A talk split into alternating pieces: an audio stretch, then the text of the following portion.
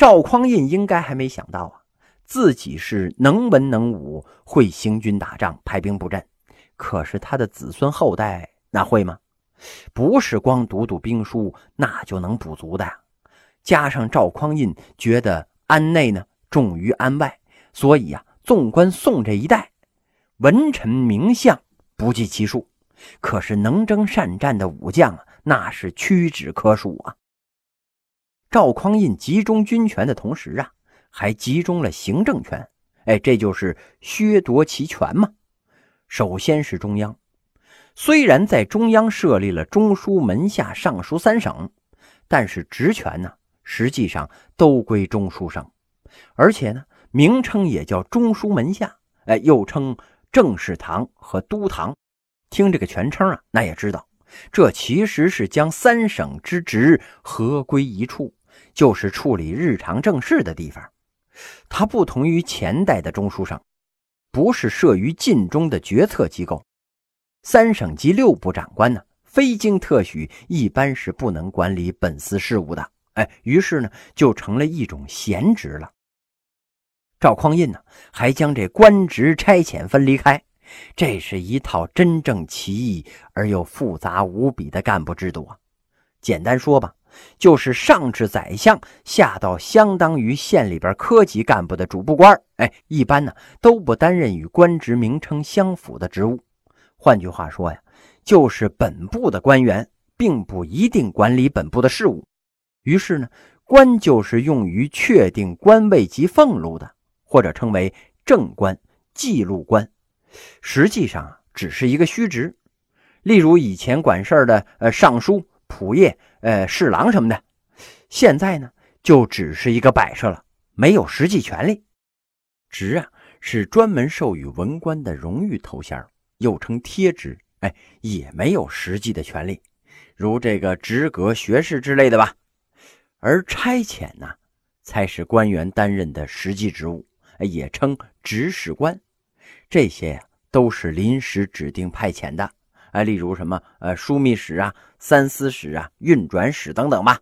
也就是说呀，如果朝廷真有什么事儿需要有人去管了，皇帝呢就从刚才所谓的官儿里边，挑选一些人，然后呢给他们安排差事。在所任职务名称前面啊，加上判、知、权、管阄、提点等等名目吧。只有这个时候啊，官员才有具体工作可以去做，手上呢才有实权呢。这个时候啊，就有人说了，你直接给官安排事情多好啊，什么官就干什么活，那多省事啊，把这官职差遣分开，太混乱了。可也正是这种官职差遣的分离呀，才能使各级官员有其名而无其实，更不能专其权了。只有皇帝将手里的权下放，让你干什么工作的时候啊，你才有实权。所以啊，这权力那还是皇帝说了算。大家都知道啊，在古代经常说一人之下，万人之上，这个一人呢，指的就是宰相。可见宰相的权力那有多大呀？宰相是中国古代最高的行政长官的统称，平时啊处理军国大事、发布政令，这些都是宰相的日常工作。赵匡胤呢，在初得天下的时候，为了抚慰后周旧臣和百姓，稳定政局嘛，依然任命后周的范质、王溥、魏仁溥等人担任了宰相。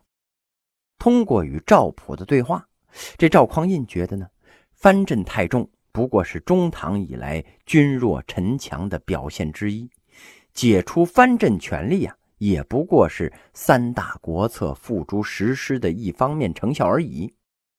而相权的强弱消长啊，是直接影响到军权的安危存亡的，挟天子以令诸侯啊，这类例证在中国历史上那是屡见不鲜呢。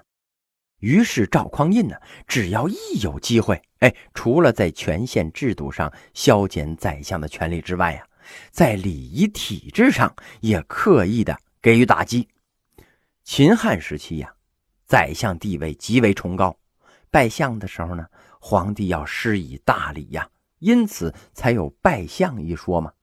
在朝廷上，宰相有时候啊，甚至与皇帝一起接受百官的叩拜呀。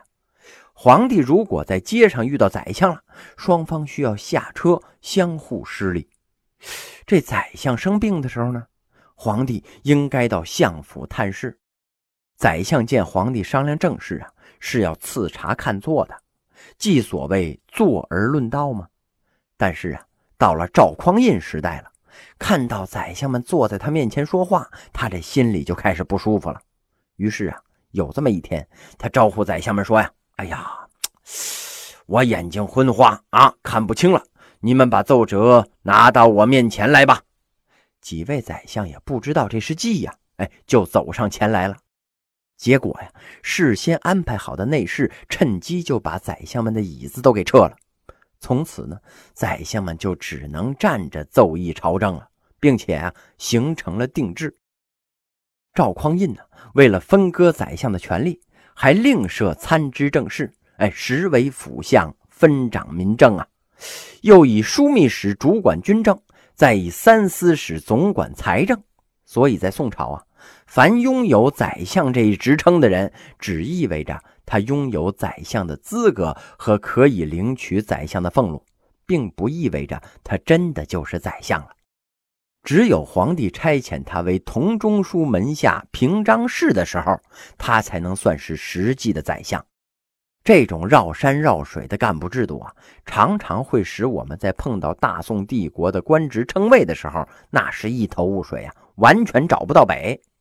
比如说尚书右仆射兼中书侍郎判中书省事，这个称谓啊这么长，实际表示啊是真正的宰相。但是在字面上呢，他的意思是啊，尚书省副首长兼中书省副首长，然后呢，代理中书省首长。因此啊，名为百官之长的宰相，实际上啊，并没有什么权力。然后在地方上呢，正所谓普天之下，莫非王土；率土之滨，莫非王臣。这王臣呢，指的就是地方官。做皇帝的只有一个人。但是就算他精力再旺盛，那也不能事无巨细，管完了中央，又管地方各州县的事儿啊。所以这就需要地方官去替他管理。但是对于热衷于权力收归自己手上的赵匡胤来说呀，对地方州郡一级的长官，那也不放过，采取了罢领知郡的措施。什么是罢领知郡呢？原来呀，自中唐以来，节度使一般统辖若干州郡，其驻地以外的州郡称为知郡。这样一来呀，节度使的权力过大，到了赵匡胤这儿呢，这种现象是绝对不允许的。一个州郡的地方官只能统辖本州，不能兼领他地。而且呀，还派了文臣管理州事，并设置了通判来牵制地方官。所谓通判呢，就是州里有什么事儿了，地方官都要与这通判共同商量决策和管理，其地位啊稍稍低于地方官。但是通判呢，既不是二把手，也不是下属啊，其职权范围与地方官相同。凡州内发生的重大事件或者是重要政务，通判呢可以直接上奏。州郡发布公文呢，还需知州和通判联署。知州处置公务也必须与通判协商，因而呢，这通判呢又称是监州。这样看来呀，宋朝掌管地方事务的领导啊有两位。虽然通判的地位啊稍稍低于地方官，但是行使的权利那是一样的。任何事情只要其中一位不答应，这件事儿啊那就没法解决。试想啊，如果有一件紧急的事情需要两位领导做出决断，但是这两个人呢意见相左，无法达成共识，要是再时不时的喊我是监州，皇上让我监督你，这得耽误多少事儿啊。太祖赵匡胤设计出来这么一套制度的本意啊，就是要让各级各类各地的官员通通找不着北啊，甚至不知道自己究竟是谁。不管你是多高的官，拥有多荣耀的职，只有当皇帝的差遣下来了，你才能明白自己是干什么的。这使得所有人对于自己未来可能履行的实际职务，那都是一片茫然呢。而在任职时间上规定了文官只有3年，武将则为4年的限制，并且在执行的时候那是非常的严格。例如这个青州北海县升格为北海军之后杨光美被派去担任知军了。他在任期间为政清廉，官声极佳，深受百姓的爱戴。3年任期满了之后呢，被朝廷召回了。北海军数百名百姓来到京城请愿，要求留着杨光美继续担任这北海地方的长官。可是赵匡胤不允许，下诏让百姓们回去，百姓们不肯呢。于是赵匡胤下令吃其为首者，就是把他们给吃了呀，不是，就是鞭打领头的人。结果呢，把一件喜事活活变成了丧事。可见呢，赵匡胤对此限制之严呢。而且后来他还下令，地方官任期满了之后当地百姓不得上朝廷请求地方官留任。这种限制造成了名弱不正、任弱不久的现象和感觉。每个人都觉得自己在目前的位置上只是个临时工而已。因而呢，客观上增加了大宋帝国官员们利用职权，在一个地区、一个部门、一个系统之中培植自己势力的难度。主观上也在一定程度上减少了这种故意。于是自然是难以危害朝廷了。太祖皇帝一武重文的原因呢，在他对赵普的一段话里边道出了玄机了。吾代方阵残虐，人民深受其害呀。我让选干练的儒臣100余人分治大藩，即便都贪着，也抵不上一个武人呐。在太祖看来任用文士仅仅因为他们可能产生的危害远不及武人来得大，更不会像武人那样危及政权的根本。100个文官贪污也不如1个武将造反对国家的危害大呀。所以你愿意贪你就贪，只要你不造反。可见呢，他自己是造反得的江山就很害怕别人造反。文人跨马抡刀不行种地不行，可是他们会算计呀，搞经济建设那是强项。短短几10年间呢，全国耕地扩大了将近1倍，农作物种类和产量也是成倍增长，人口呢也有所增加。赵匡胤呢，除了对中央地方政权的完全掌控之外，对于法律判决权也不放过。由于五代藩镇跋扈，以致不顾法律而随意杀人。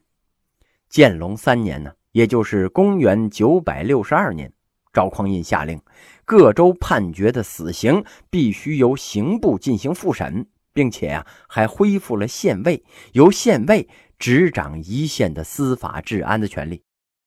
开宝6年呢，也就是公元973年，赵匡胤明令禁止藩镇以衙校审断州府刑狱的陈规陋习，任命科举出仕的文官来断案，剥夺了藩镇对于州府一般案件的审理权。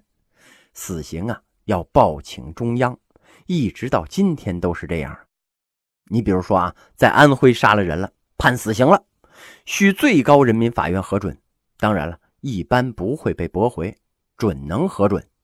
但是一定要把死刑报给中央。古代死刑都是由皇帝亲自批准的。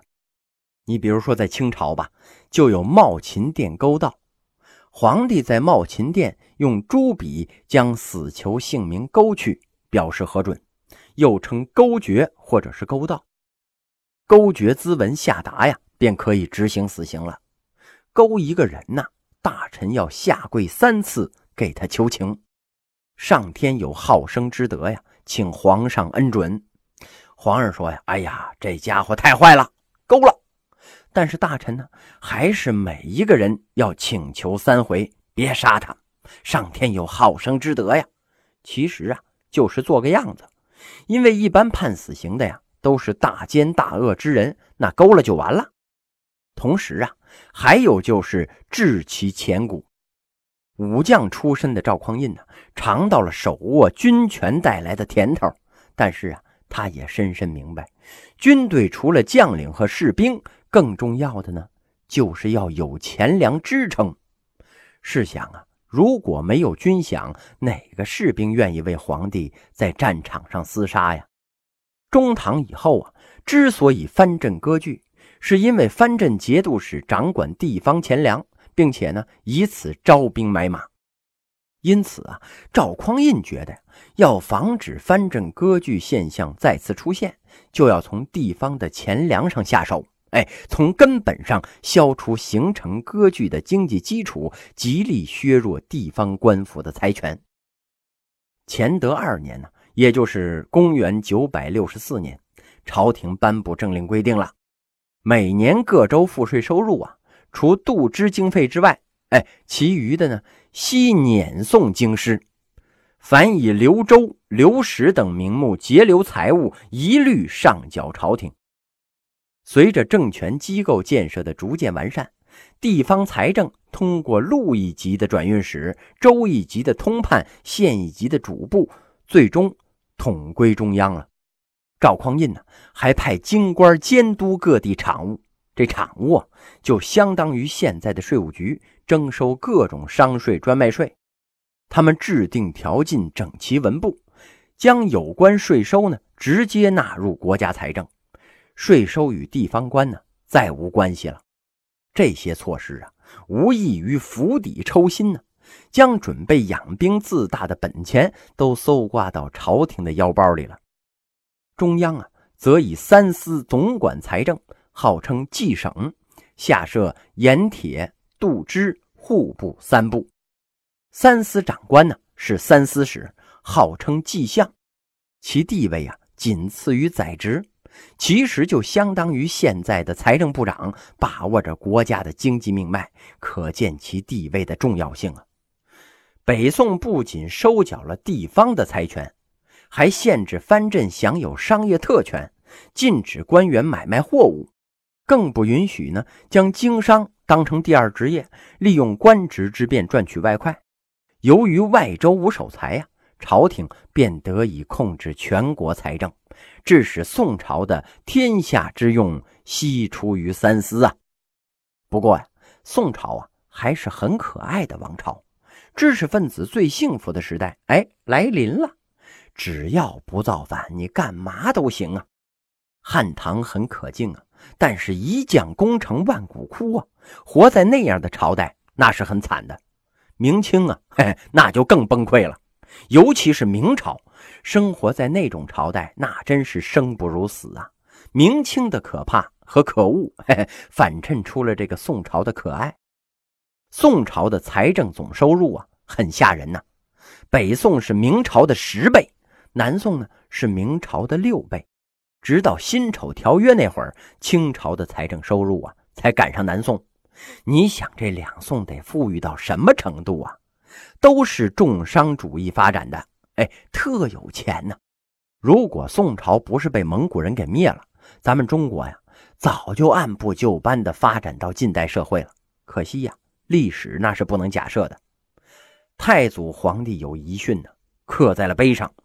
这个碑呀，立在宫中的一座密殿里边，每一位新登基的皇帝啊都要去看。靖康之变之后啊，人们才知道这碑上刻的内容都写的什么呀。第1条啊，不得杀害柴氏子孙。咱们的江山呢，是从柴家抢过来的，这要是搁别人呢，我从柴家抢了江山，我得把柴家连根刨了。宋朝规定啊，不得伤害柴氏的子孙，有罪不得加刑。何况啊，他也不可能有罪。这《水浒传》里边有个逼上梁山的柴家后人呢，小旋风柴进，那个是虚构的，那不能算。第2条呢，不得杀害士大夫。上书言事者无罪。在宋朝啊，你只要是个读书人，那就没有死罪，文官没有被判死刑的。这一没有死刑，你说贪污怎么办呢？杀还是不杀呢？祖宗家法是不许杀士大夫，那就流放吧。他又说呀，这士大夫可杀不可辱，流放啊，那就是一种侮辱啊，还不如杀了呢。皇上说呀，那我只能无罪释放了，一件快意的事儿，那我也做不得呀。宰相说呢，这种快意的事儿啊，您不做也罢，